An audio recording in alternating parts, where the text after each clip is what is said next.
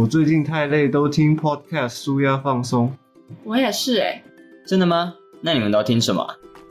我们都听大学里的茶水间。嗯，interesting。要希望。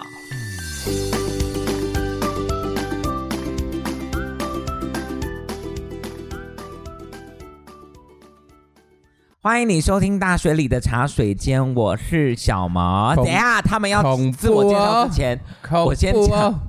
我觉得今天这一集我真的是，其实啊，主持人的功用其实就已经这一集其实。Hello，主持人不要讲太多，快一点啦。两位都是呢，我非常非常尊敬跟非常非常敬仰的师长。另外一位主持人是大家熟悉的博泉老师，博泉老师好，哎，阙老师你好，哎，你这个 来宾啊，对啊，喧宾夺主，要跟大家打招呼，欢迎外文系主任阙老师，大家好，我是邱立峰，嗨，今天找阙老师跟博泉老师来聊这个主题哦，老老实讲，我个人 是没是没没什么东西，没什么料可以可以分享，但我觉得他们两位其实这一集大概录一个小时，我觉得差不多啦，大家要有心理准备。太少了吧？少说也要十个小时，十个小时太久了。哎，但但其实今天一开始我真的要先讲，其实同学们提这个主题就要讲灵异故事的这件事情的时候，嗯、其实我一开始是有一点点担心的，因为我其实觉得在这一个世界上，或者是应该是讲说在我们生活当中会发生的这些这些事情，其实应该都有它的意义所在。对啊，尤其这件事情，其实在我认识曲老师，我观察他的社群平台之后，其实我更相信这件事情。是是，阙老师怎么怎么怎么怎么怎么说呢？这件事老师你是有什么样的体质，还是什么样的状态才能够、嗯？我先很很快的。讲一下我自己个人经验，对，大家好，我是万谢谢立峰。哎，我刚刚讲过这件事，对不对？对对对。其实我小时候是看得到，很清楚可以看得到。然后那时候小时候看得到的时候，很常吓到我妈，因为很常吓到我妈，包含就是我会跟我妈讲说啊，为什么在我们家外面干嘛什么之类的、啊。我是你妈，我觉得很神奇。对，所以我妈，我妈，我妈，其实我妈也还好，但是我妈就会觉得说这小子怎么会这样？然后就是在我们很小的时候就会带我去，因为我是我们是南港人，然后就带我们去私那种私人的公庙去问说啊，怎么会这个。孩子会这样，是不是卡到啊，还是什么之类的？对对对，然后我我有点忘记那个时候那个宫庙的主神是因为那是我非常非常小的时候。嗯，他那时候我因为这以上都是我妈后来转述给我知道的，然后我妈就跟我讲说啊，就那个时候那个师姐就说啊，应该是说那一位神明降驾在那个师姐身上之后，就说这个小孩子是因为有一些呃福报，然后有些因果，所以呢，他这个这个。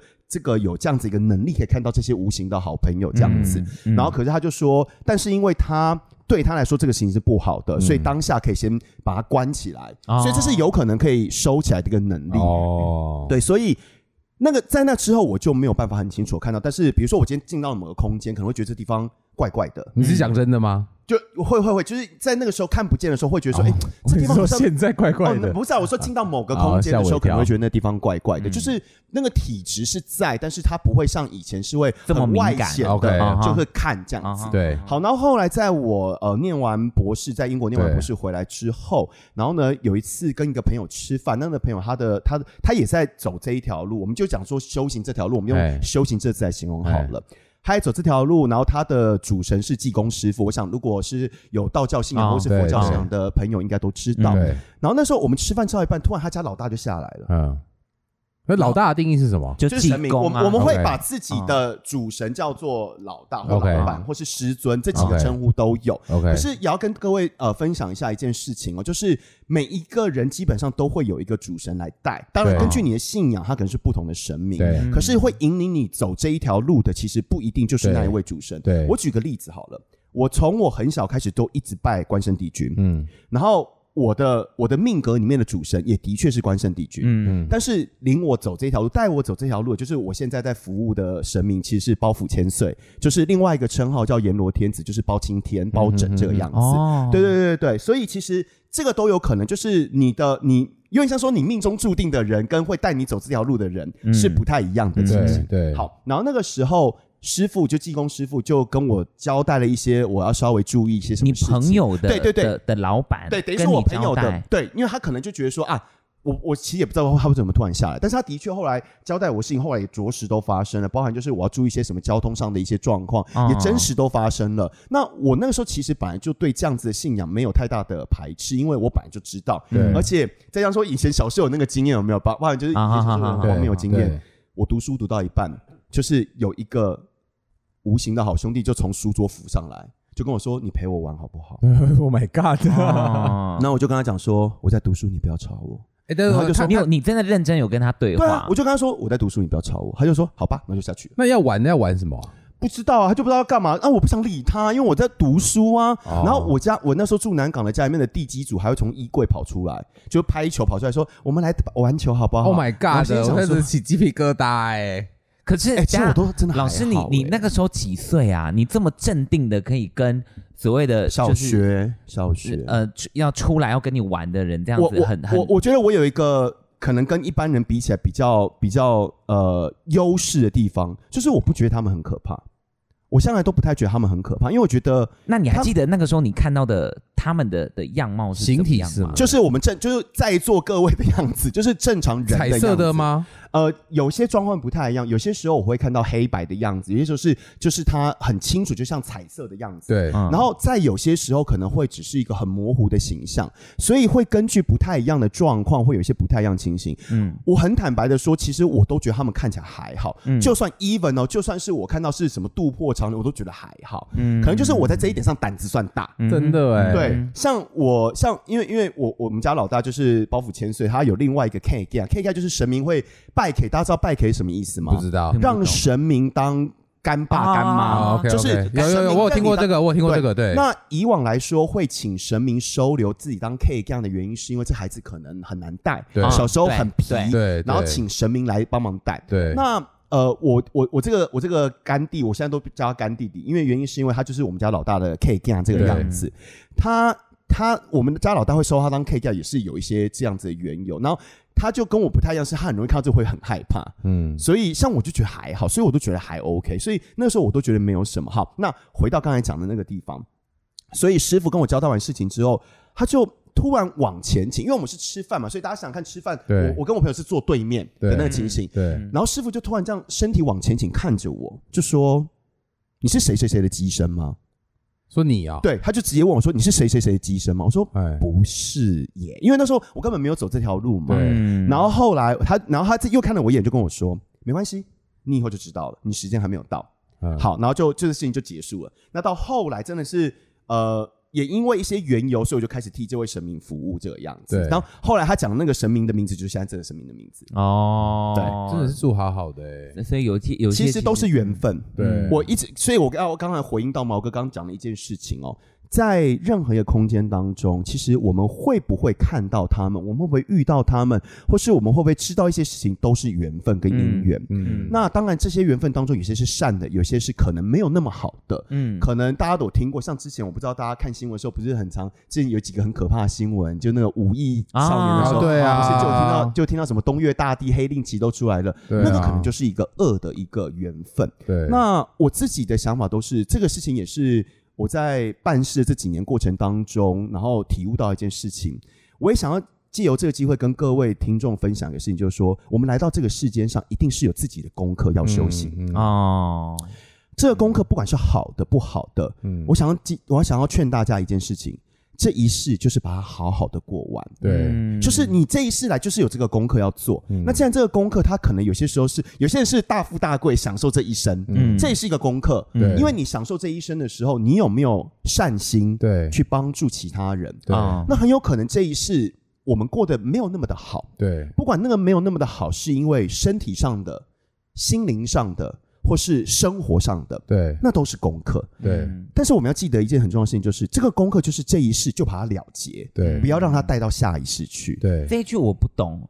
我我怎么知道我有没有什么东西没有了结的，要被我带到下一世去？呃，我想毛哥记得一件事情哦，我们这边提到的这个状况都会是，就是好好的把这一生过完，嗯，重点，哦，就是好好的把这一生过完。原因是因为，当你今天选择了一个方式来解决，来来结束自己的生命的时候，在地府这都是都是罪，嗯，只要是自残自杀都是罪，嗯，那都是伤害自己的身体，那这都是要还的，对，所以。有些时候，与其我们心心念念问说，为什么我这一世要这么的痛苦？为什么我这一世遇到这么多可怕的事情？或什么之类的？我觉得这些怨对、这些难过都很正常。嗯，但是我今天不是要跟大家讲说这些都是应该发生，我不会这么说。嗯，但是我只想告诉大家的事情是，这都是功课，这都是必经的一件事情的话。嗯我们就赶快把它解决掉，不要让它在来世，如果我们还有轮回的话，哦、来世再度的一个发生。我们录到现在十分钟，感觉起来变成是心灵鸡汤的一集啊！哎，但但我觉得老师刚刚其实给我们一个很好很好的一个想法，就是说，其实在这一个呃，我我们这一生当中，我们的这个生活当中，其实会碰到的很多事情，其实都是缘分。对对。但但我我其实想要延伸一个问题来问老师，是说。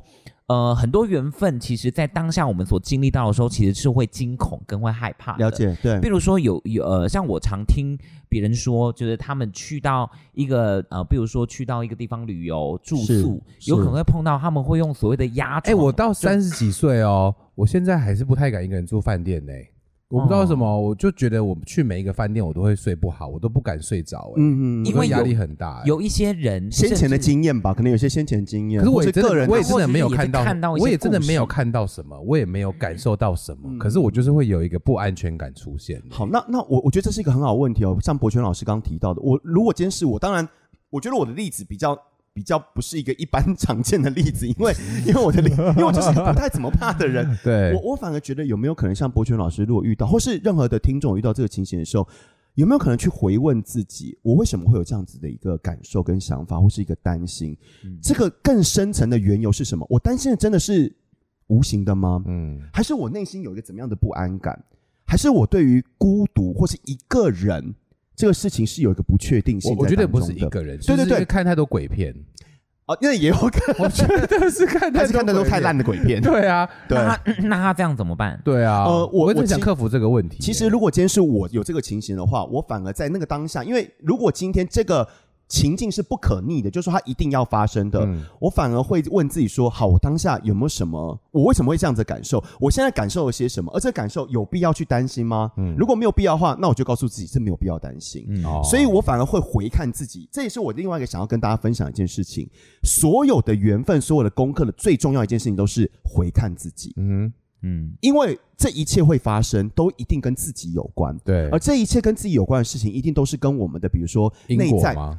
这因果是一件事情，然后另外一件事情就是当下的我，当下的我的人格特质，当下我这个作为一个人的一个属性，或是我的特质是什么？我们回去看一下这个部分，有没有哪一些可能会因为这样子一个情境来照应出我们还需要努力一些什么？我们还缺了什么？我们到底还担心什么？而这个担心的缘由跟最终的源头是什么？嗯、我们可以做些什么，让我们自己不要再这么的害怕，跟这么的担心？对，那这个功课可能就结束了。因为其实最有趣的事情是我爸是一个企业家之外，他是一个非常虔诚的佛教徒，他自己有盖一个很大的庙，嗯、就自己的庙在南头。哦，然后他就是已经这么虔诚的人，他一直告诉我说，他也跟很常跟我分享这些观念，嗯、然后跟我讲说，呃，你你要去想到说，你怕是因为你自己内心的不安全感，那这一切都没有什么，你不用想那么多。可是我就是 出门就还是会很害怕，啊，我就不知道怎么办呢，啊，就只好一直找人家跟我一起睡啊。嗯，但老师，我我我好奇的是说，我们还是听过有一些呃呃不好的事情或朋友，他们会说他们在住宿的时候是可能还是会有呃所谓的，他们是用所谓的鬼压床的这个字眼这样子的。那这种状态是不是也是代表就是说可能有一些？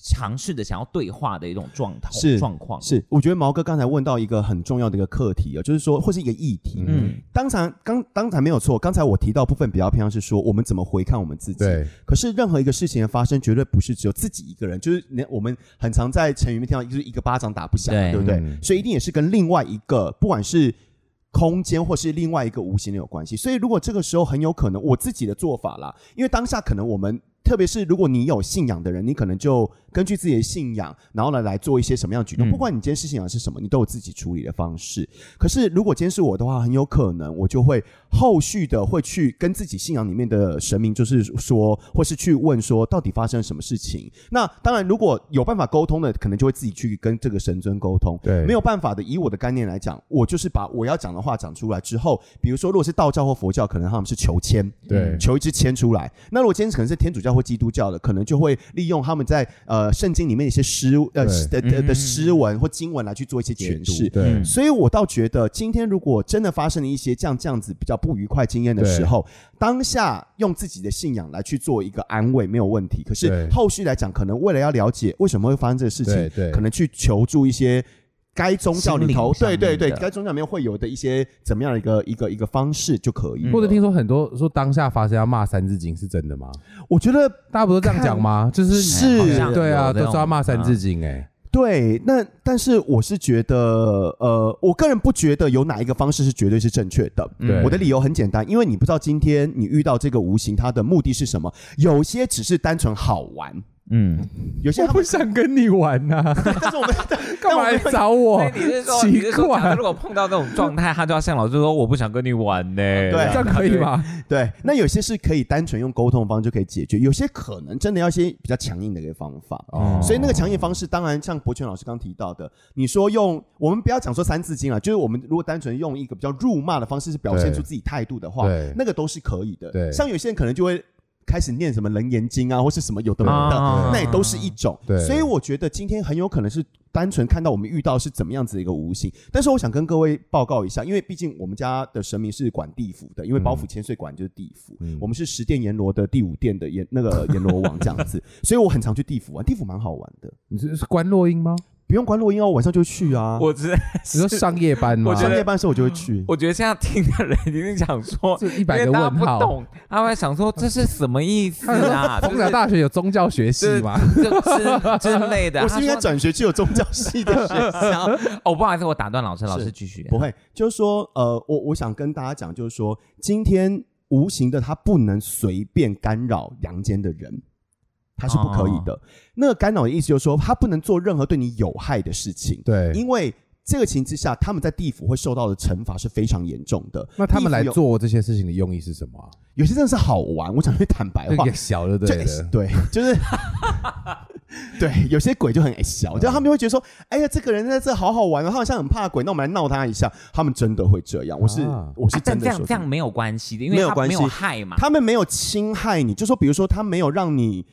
呃，受伤或是没有让你产生出一个怎么样的一个怎么样的危机，那在地府来讲，他们就会睁一只眼闭一只眼，就想说好了，算了，随便。但是就是严格上来说，嗯、除非有真的有领到令的，或是有真的有因果关系的，他们可以对你做这个事情的时候才是可以的。哦、所以这个情形是有一定的分野，这个样子。领到令是说他今天有这个 authority 可以。我我举个最简单的例子，比如说像我们之前看到新闻当中，不是就有讲到黑令旗这件事情吗？哈，黑令旗在道教的概念有两个含义，第一个是以处理阴事的，比如说像我们家神明就会处理阴的事情，哈、嗯，那这个情形之下，我们就要用黑令旗来处理。黑令旗代表是一个。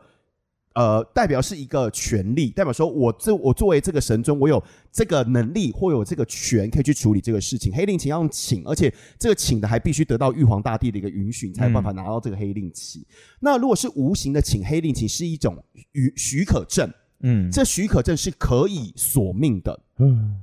所以，当我们今天，我举一个最简单的例子，我们今天在办事的时候，因为其实我讲句坦白话，办事分五文机跟武机，那我们家是两种都可以。如果作为武机，是神明直接降价在机身身上，所以以我来讲，我的意识就会。比较薄，但不会完全没有，嗯、所以我可能非常我我跟我们家老大意思就是七比三，或是八比二，或者六比四这个样子。对，对所以他来办事我是知道的。然后通常我们家老大办事很可爱，他在办事的时候呢，我是坐在他的头，我是坐在头上的，我就在看大家。对，就是哎，大家干嘛？他在干嘛？所以老师你是有曾经经历过这样子的经验？我们家办事都这样子啊，所以他是操控你的身体。借用我的身体，借用借用我的身体，对对对对对。用字不对。那这个情之下，有一次我就记得，就是呃，有一个信众来问事情，然后那信众状况不是很 OK，然后后来他来问的时候呢，我们家老大就跟我讲说，这我们不能处理。然后我说怎么？他说你后你往后面看，然后往后面看的时候，就看到一个无形人拿着黑令旗。那我就问我们家老大，那是我大概刚开始办事没有多久的时候，那我就问我们家老大说，那这是什么意思？嗯、他说黑令旗的意思就是。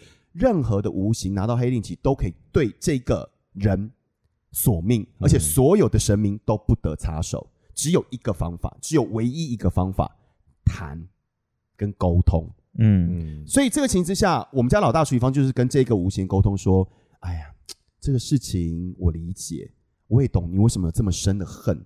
可是你知道吗？当你今天锁了这个的人的命了之后，呃，黑令旗有几个原则，第一个要请黑令旗，要先跟都城隍爷请，嗯，都城隍爷允了之后，给了这个黑令，都城隍爷一开始就会先劝这个无形的，他会跟他讲说，嗯、我可以给你这个黑令旗，但是你如果锁完命之后，你知道代价是什么吗？嗯，然后那个无形一定会说是什么？代价是。一命换一命，所以这个无形的他以后就要被打入无间大地狱，就是我们所谓十八层地狱。对，我我等下先解释一下，其实十八层地狱的概念是什么哈？无间大地，而且永世不得超生，所以意思就是说。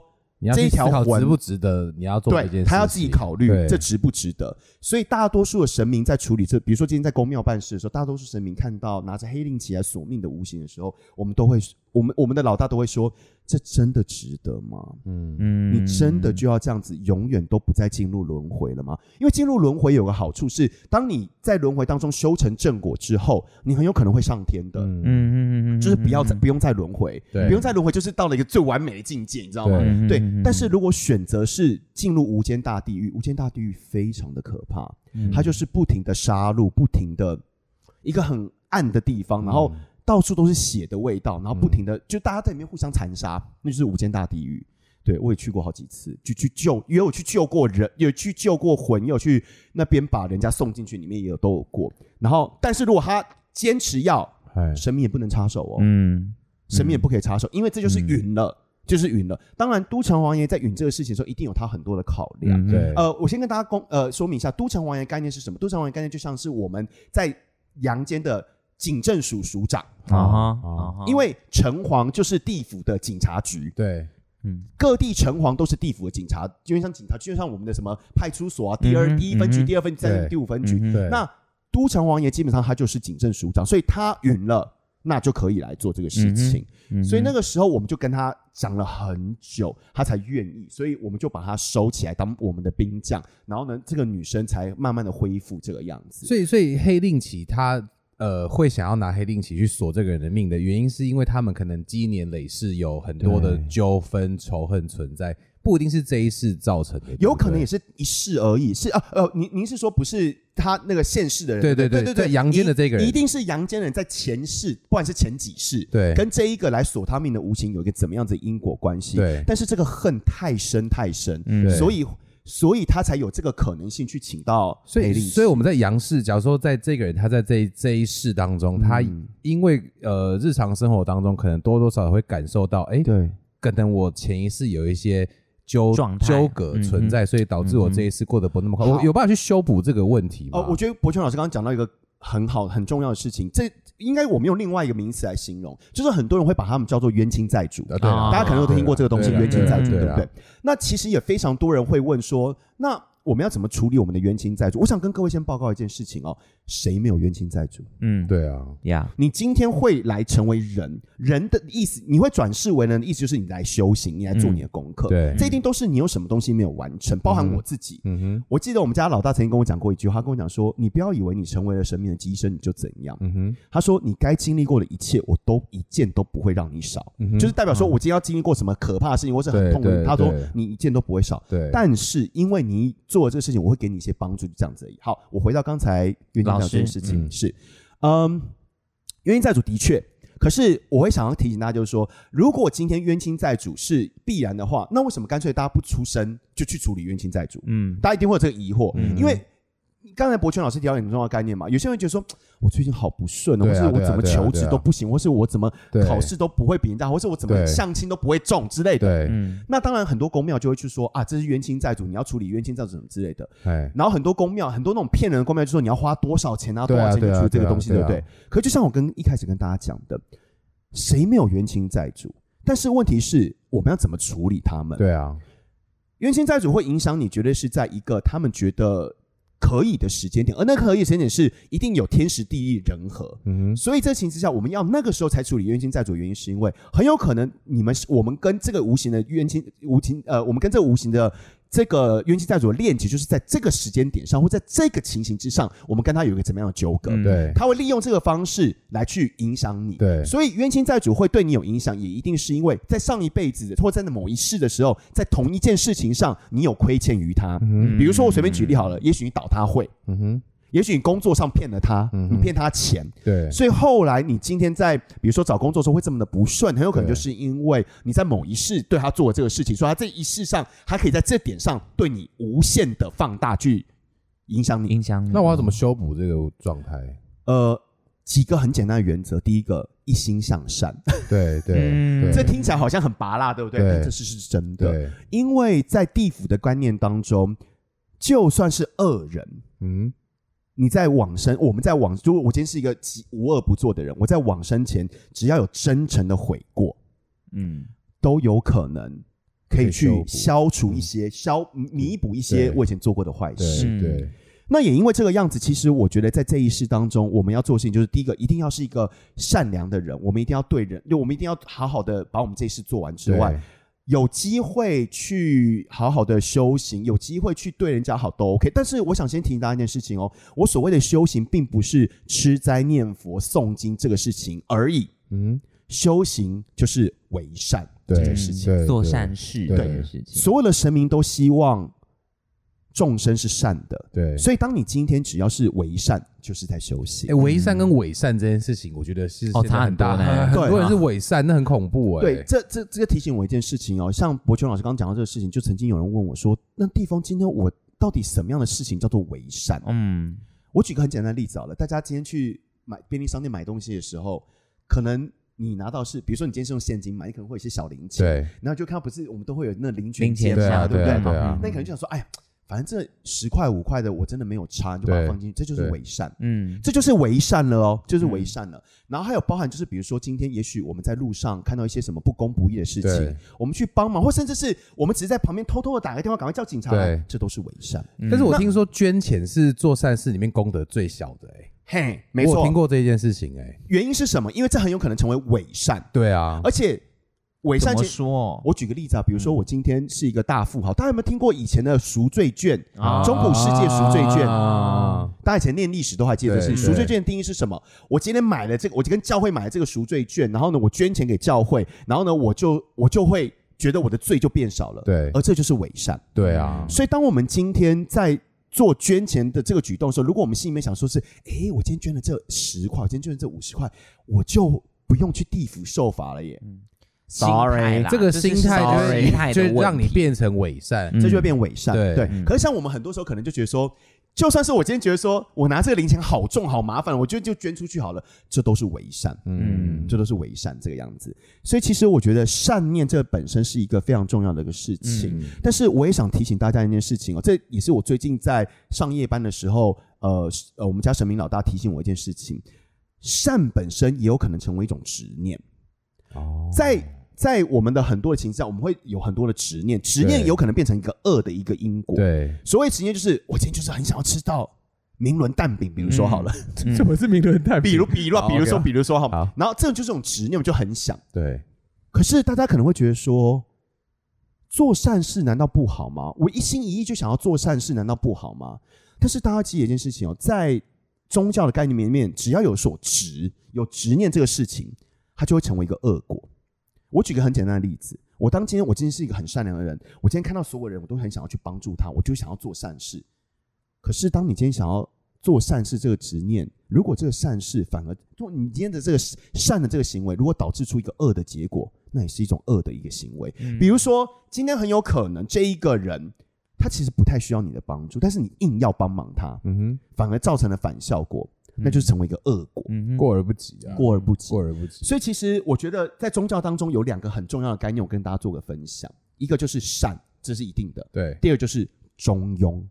哦。所有的一切都是平淡看着它，嗯，然后去选择最好的一个做法。所以我对执念这件事情蛮有、蛮有、蛮有兴趣的，因为就像我觉得我有时候会有执念，嗯，在于假如说我今天很想要某一双鞋子。或者很想要某一件衣服，可是他就是买不到。嗯，然后我就会用尽各种方法去想要得到这一双鞋子，或是这一件衣服。好，然后我我分享一个例子哦，我就是前阵子上个月刚发生的哦，我就真的超级想要一双很限量的拖鞋。嗯，然后呢，那双拖鞋原本的售价是两千五百八十块，但是它在网络上翻价已经翻到九千多块了。然后我就真的超想要它的，可是又没有我的尺寸。数力把呢？数力把九千多块。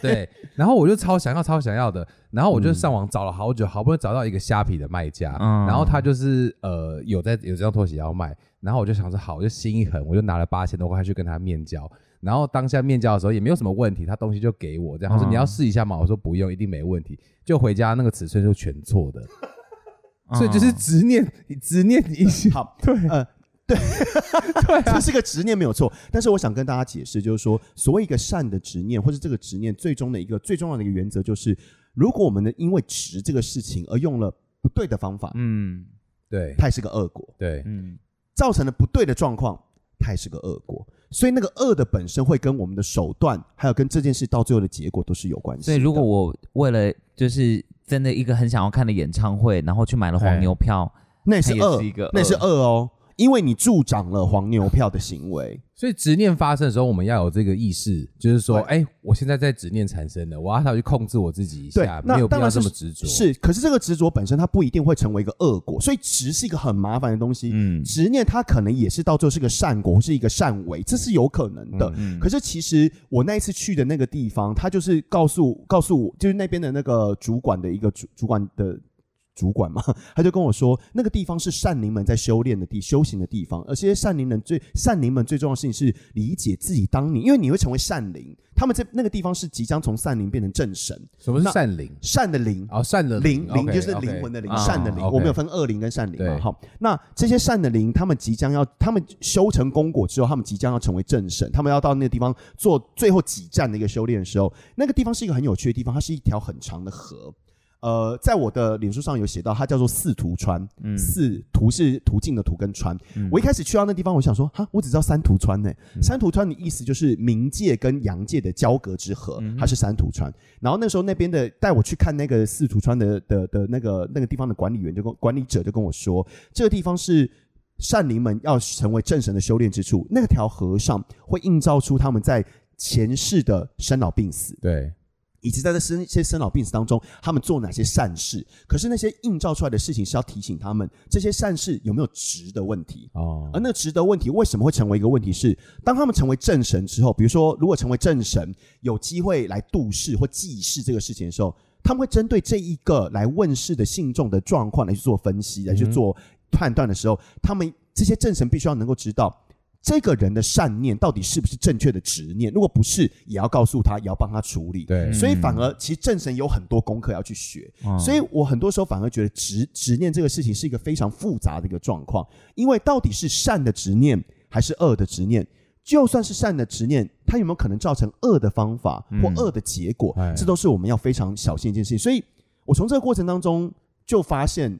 我刚得到出，就跟各位分享两个结果，就是我们要善没有错，但是我们要中庸，嗯，就是很多事情都要以一个比较超然跟中庸的态度来去看看待这个样子。不过我我刚我补充一件事情哦，其实，在地府里头，地府有十殿，一第一殿到第十殿，一殿跟十殿不责罚之外，二殿到九殿会开始责罚。那不管是秦广王或者哪一位呃。阎罗大王他们，但老师一一到十殿什么意思？呃，地府有十个殿哦，因为我们讲十八层地狱是一个不太正、不太完全正确的一个概念。十八层地狱通常延伸的就是指的是无间大地狱，或是另外一个说法，在佛教叫阿鼻地狱、阿鼻大地狱。嗯、OK，那个地狱就是关着所有最恶劣的呃亡灵们，或是最顽顽固不灵，或是领了黑令旗索完命，然后就被派去那个被被贬到那地方去的人。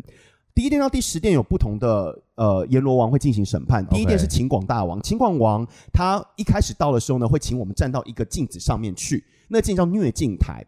那你在虐镜台上面，如果比如说你站上去就什么都没有，恭喜你，嗯，是好事，因为虐镜台会把我这一个亡灵的前一世所有做过的坏事都映照出来。对，那没有东西代表说你没有做过坏事嘛，那你就很有可能会有就是在地浮神就出现，就说来吧，我带你往上去吧。所以我觉得在一店我就结束了。对，就很有可能。Okay 那这个结束有两个可能情形，第一个他会被派到第十殿去，第十殿是转轮王，转轮王就是负责转世投胎的。嗯、那我第一次到，我第一次下地府就是到了第十殿，对然后那时候我看到一个很很可爱的情景，我看到是一个可爱，我其实都不会怕，我真的都还好，嗯、我就觉得说还好吧。然后、嗯、对。但是就是我干弟，就是下地府的时候，然后因为他因为我刚就是我刚刚提到那个我们家老大的 K 店。他就跟我抱怨说：“哥，为什么我们都没有去过？”我说：“嗯，我帮你问一下。”那我就问我们家老大，我们家老大跟我讲说：“哇、啊，我要抓一起啊，但是一起啊，就昏昏去啊。”哦，就吓吓坏了，嗯，吓坏了，都没有记忆。好，那我第一次到第十店的时候，是我看到一个很像古典的中国式的凉亭，然后我看到很多人在凉亭外面，嗯，然后呢，他们就在那边转转转转转，然后突然就全部都不见。我心想说：“靠腰怎么都不见了？”嗯、然后就往凉亭里面走去，然后凉亭里面有一个井。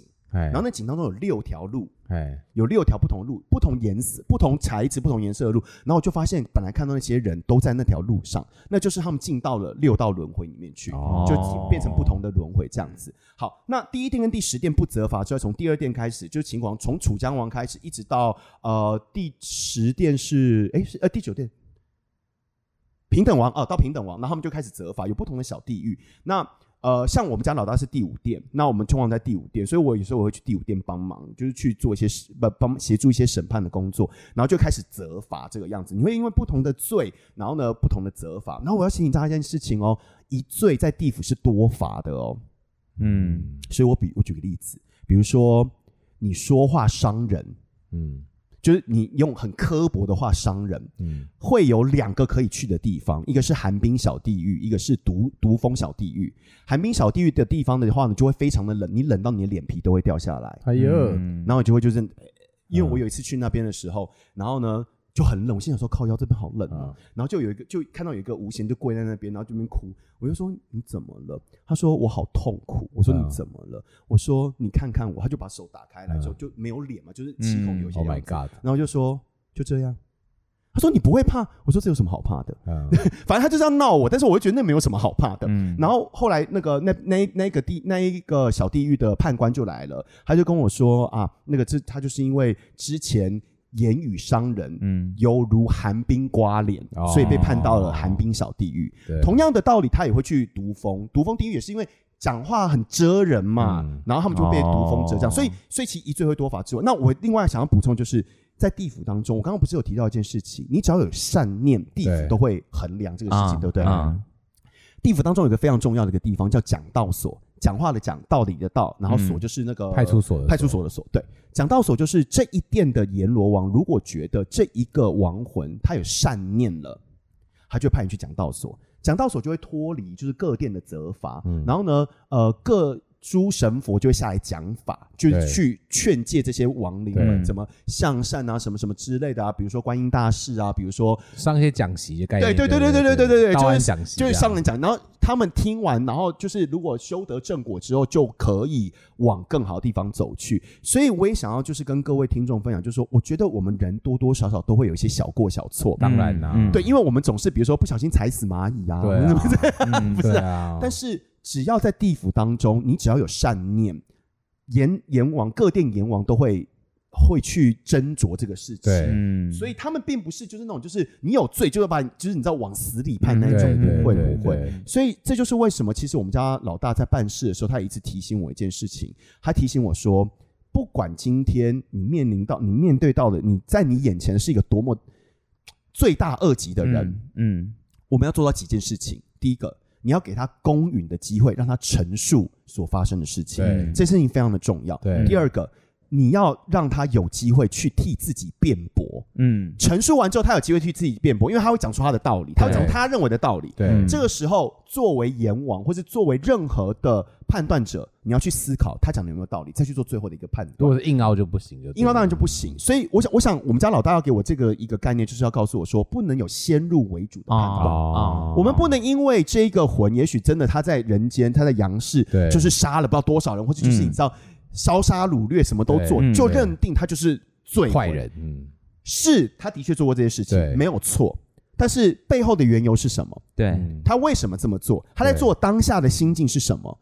都要去做最后的一个审判的一个判断。其实我听到这样子，其实我觉得那个过程其实跟所谓的咨商的的所所谈的的的一些过程当中，我觉得很像，有点像是说我今天做一个坏事，我上了法庭，那我会有我的辩护律师来帮我辩护一下。哎，我为什么做这件事情？背后的原因是什么？法官再去做最后的一个判断。对，其实跟这个道理跟概念是有一点像的。应该是，我觉得他的道理就会是说，在没有最后的判决出来之前，每一条魂都是无罪，应推定无罪。对，应都是应推定无罪，我们都不应该就先入为主认为，就说你就是杀了这个人，所以你应该就怎么怎么样，没有这个所谓的应该就怎么怎么样，所有的应该都是在听完所有的陈述跟看过所有的证明之后才可以这么样做。我举一个例子好了，曾经有一次我帮忙在下面帮忙的时候，就有一我我就在帮忙审一个案子的时候，然后那个那个人就是就是他，我就跟他讲说，你知不知道你犯了什么错？他说我没有犯错啊，我就说是吗？那我就先开始把市政讲出来，嗯，然后我就说你明明就利用了自己的权势拿了这些不应该拿的东西，你还说你没有做，对，你还没有，你还说你还没有错。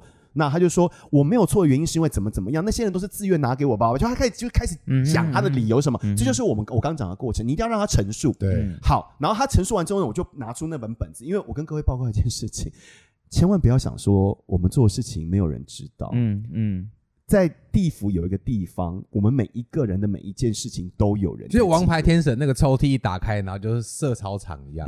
你知道我讲那个类似电影的，但是但是那个地方其实它是一个很大的城，那个很大的城当中有每一个人的影像在当中，然后你每做的每一件事情，它都记录在上面。对，所以各各殿的判官他们都会到那个地方。把那个记录拿出来，嗯，所以像那个时候我们知道今天要判这个亡魂的时候，协助的判官就会去把这个亡魂的所有记录拿出来，然后我就说好，那我开始一条一条念给你听，对，当时的情形是怎么样子，你怎么跟他要的什么什么之类的，嗯。嗯、然后他还说我认罪，哦，然后我就说既然你认罪，好，那你下，然后他我就说你认罪了，那接下来你就续判，就是判，我就把他。请到第六殿，因为根据他的罪罚，要到第六殿的泰山王那边去判后续。我有点像出，我我有点像简易庭。我那时候角色有点像简易庭，然后初判的，我也像初审。然后他简易庭完之后，他就会进到正式的阎王的那边去进行二二审这个样子。所以我那时候在代我那一阵子的代理的工作比较像是这个样子。所以这个过程中我也学到很多事情哦，也包含跟学校有一点关系。就是今天只要有学生来找我，我都已经先听他讲，嗯。那我才做最后的一个判断。对，那我觉得所有事情，我我觉得其实走神明这条路走久了，我觉得神明是温暖的这件事情，原因是因为他们一定会，他们相信人，他们相信每一个人都有善念，对，所以他们愿意给每一个人无限的机会。对，我觉得在在我自己的经验当中，我觉得很多时候都是人放弃了这些机会。哦，嗯，大家要想一件事情哦，神明是。善的，所以他们一定会希望人为善。对，他们在希望人为善的过程的前提，就会是他会给你很多不同的机会。嗯，但是如果我们执迷不悟，就像刚才的执一样，我们如果执迷不悟，就觉得说，啊，我这次没有被抓，我这次没有人发现，那我就继续这么做。嗯、对，那。到最后一定会有恶果，对，所以其实我觉得，当如果今天我们有一个怎样比较不好的一个行为的时候，如果我们今天真的一次没有人抓到，两次没有人抓到的时候，我们真的要心怀感激，对。但这心怀感激不是我们很棒，我们可以逃得了，而是我们要感谢，就是好像冥冥之中有些人给了我们更多的机会，但是真的大家不要错失这些机会，这是一个很重要的事情。嗯，对。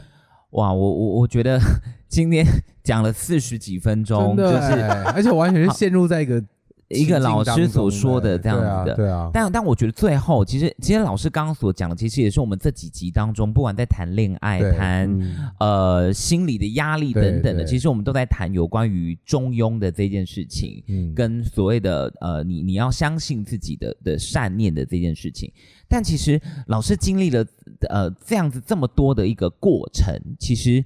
呃，老师自己对人生的看法是不是有一些不一样的？就是您您自己觉得您对于人生的看法，在这样的过程当中，是不是有一些不一样的想法呢？我我以前其实因为你知道狮子座个性就是我们会很明确有自己的目标，我们会很明确想要争取到那个目标。但是我以前会很目标导向，就是会因为有没有得到这个目标而。患得患失，对。可是我后来慢慢的发现，就走这条路越走越久之后，会发现其实过程真的远比结果来的重要太多了。对。而那个过程的意思就是说，我做了多少的努力，我获得了些什么。我们家老大曾经告诉我过我一件事情，他曾经跟我说，今天因为哦，我这么讲，我我用一个办事当例子好了。今天我们家老大很习惯的方式，比如说有人来问他工作，我们家老大只会跟他说：“好，你有哪些选项？嗯，你心中有什么选项？”我们根据这些选项，你喜欢哪一个？你选了这个方向之后，我在这个方向帮助你。嗯，很多信众来的问题就是说，哪一个工作最好？嗯，对，嗯，哪一个最适合我？嗯，可是我们家老大给我的概念，还有给信众概念，就是说，非常有可能你今天需要先绕一点路，才会得到那个最好的结果。嗯，而绕那条路的原因，并不是单纯只是绕路。有没有可能，比如说今天 A、B、C 这三个选项当中，C 是最好的？可是为什么我们老大会请他先选择他最喜他他想当下最好？他可能当下最想要的是 A 或 B。那个原因是因为有没有可能要达到这个最好的 C 的时候，A 跟 B 上面他所需要学到的东西是必要的。嗯，完全理解。所以这情况下，我们家老大从来不会跟人家，应该是这么说：如果这是一个绝对的死路，他会跟他讲，就说：“哦，这才蛮母汤。”他就会跟他说。可是如果今天是在这些路程路程当中都是有可能是 OK 的，但是我们家老大因为神明嘛，他一定知道哪一个是最好的。嗯，但是他都会问你最喜欢哪一个？你最你想要选择什么？嗯，然后他就说。你选了这条路，我在这条路上帮你忙，就这样子。嗯，所以他的他的办事方法这样，所以我也因为这样子得到了一个想法，就是我每次问我们家老大说我的事情的时候，他就会静音，他完全不会理我。嗯嗯，然后我就问他说：“你为什么都不跟我讲？”他说：“没有什么好跟你讲的，你就做就对了。”你做了，你就会知道好或不好。那我要怎么帮忙你？就这样子而已。就会觉得一切都是最好的安排。对呀，因为每一条路都有我们可以学习的东西。对啊，对啊，都有我们应该要知道的事情。不要那么执着。就算跌倒了，有没有可能那个跌倒是一个什么样重要的概念？对对啊，或说不定透过这跌倒，我也发现了我有什么。哎，我这几年也开始会有这个想法，因为觉得说，哎，好像我现在拥有的一切，真的是必须是过往有一些不好的经验，不能说不好的经验，过往并不是首选的经验而建。构成现在的我拥有这些能力耶，嗯，所以我觉得这个都是真的很棒的一个观念呢。其实我觉得哦，呃，今天我们可能在这边要画下句点了啦，就是这个节目这样。但是，呃，是这一集不是这个节目？啊对啦，这一集对啊，这一集，假如瞬间要失业是不是？我我觉得，但是在这个讨论的过程当中，虽然我我们好像已经偏离了我们原本的访谈的大纲的大概的样貌，但其实我觉得。两位老师其实，在过程当中分享到几个很重要的观念。呃，不管经历了什么事情，其实你要相信，那个当下你所经历的事情，在你人生当中一定有一个重要的目的，一定它的意义啦，跟它的意义所在。啊、没错。那你只要去怨天尤人，说什么？哎，为什么那么不顺啊？为什么我就是选择的都没有到我身上来？这样、嗯。那你要相信，就是因为毕竟那个不是终点。对啊。那个可能就像呃，一个路径而已。对，上礼拜的金句讲讲的那个，其实可能只是一个逗点而已。对啊。对。所以永远相信自己经历的，而且呃，经历的其实是有意义的。就是爱一良为什么要经历这一件事情，一定有他的道理存在。好，你好危险，好可怕，好危险哦！这句话。但我觉得回过来讲，应该是说，所以在这个过程当中，永远心存善念，做善的事情，是是，然后采中庸之道，对，采中庸之道，对对对对对。有时候有一些偏执的，或者是有有时候有一些执念，就是永远要自己。